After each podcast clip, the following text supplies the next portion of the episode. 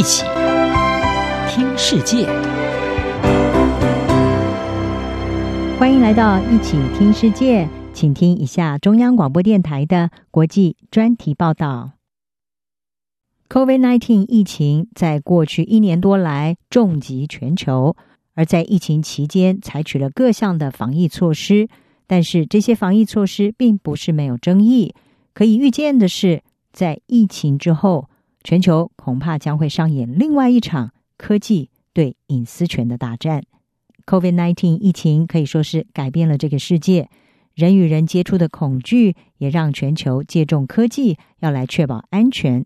这些包括体温检查、远距监控、数位护照、健康调查，还有机器人的清洁以及消毒系统，即使在疫情结束之后，可以想象的，应该是不会功成身退的。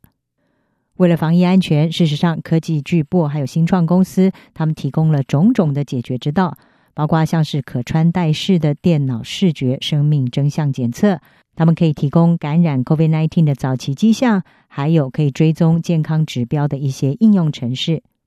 云端软体业者 Salesforce 还有电脑巨擘 IBM，他们就合作开发了一款数位健康通行证。可以在智慧手机上分享疫苗接种以及健康状态的讯息，像是以机场检查著称的科技新创公司 Clear，它也创建了自己的一套健康通行证，而且获得了北美职业冰球联盟 NHL 还有美高梅度假集团这些组织的使用。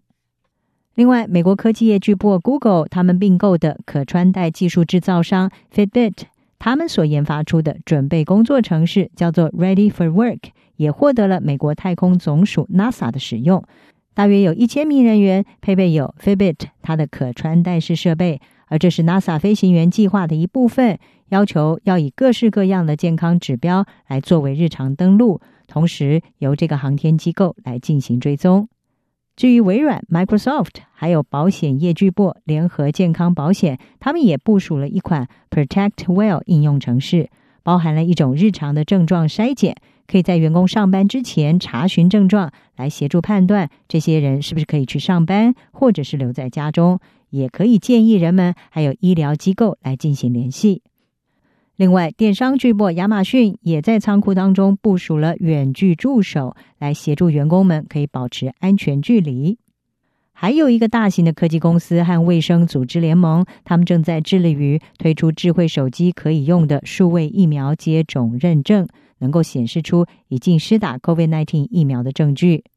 而这所有的技术，其实听到这里，您可以发现带来了另外一项关切，也就是隐私权的问题。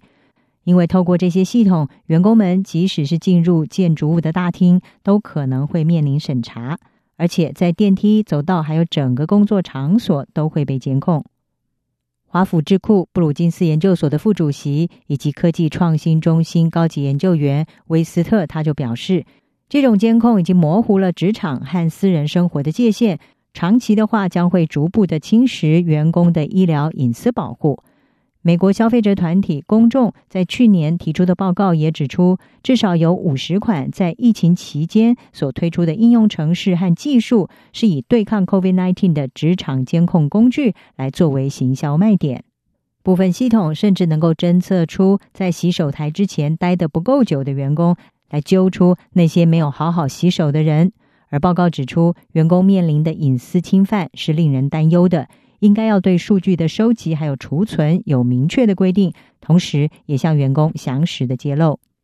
美国宾州州立大学管理与组织学的教授布瑞斯科他就表示，雇主在努力确保工作场所安全，但是又不去侵扰员工隐私之间，是面临着微妙的平衡。虽然有合法的理由以及先例来要求员工要提供接种疫苗的证明。但是，这有时候又跟限制公司取得员工健康资料的隐私法规是相冲突的。布瑞斯克说：“你不会想让老板取得这些资料来做出跟工作相关的决定。”布瑞斯克他表示，有许多的雇主都仰赖第三方的科技供应商来处理这些监控，但是这么做将会让资料分开，也同样的是具有风险的，因为部分业者的商业模式是涉及收集资料，并且从中获利。而这么一来，就会构成隐私风险。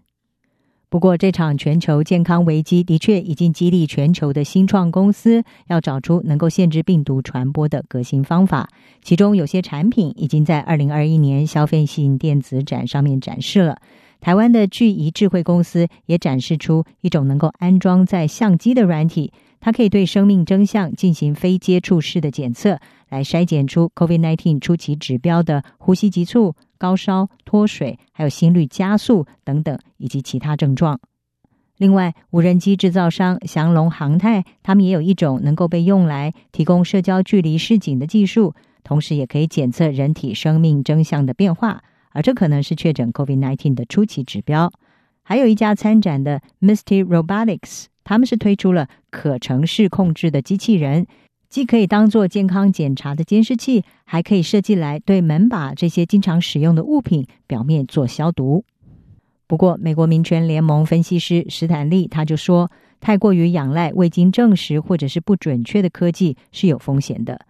虽然雇主有保障职场安全以及确保员工健康的合法利益，但是老板可能会利用疫情，用一种系统性的方式，超出保护健康所需的程度来获取并且储存资讯。因此，科技在扮演职场健康守门员的同时，要如何兼顾隐私，已经成了一门学问。以上专题由吴宁康撰稿，海青青播报，谢谢收听。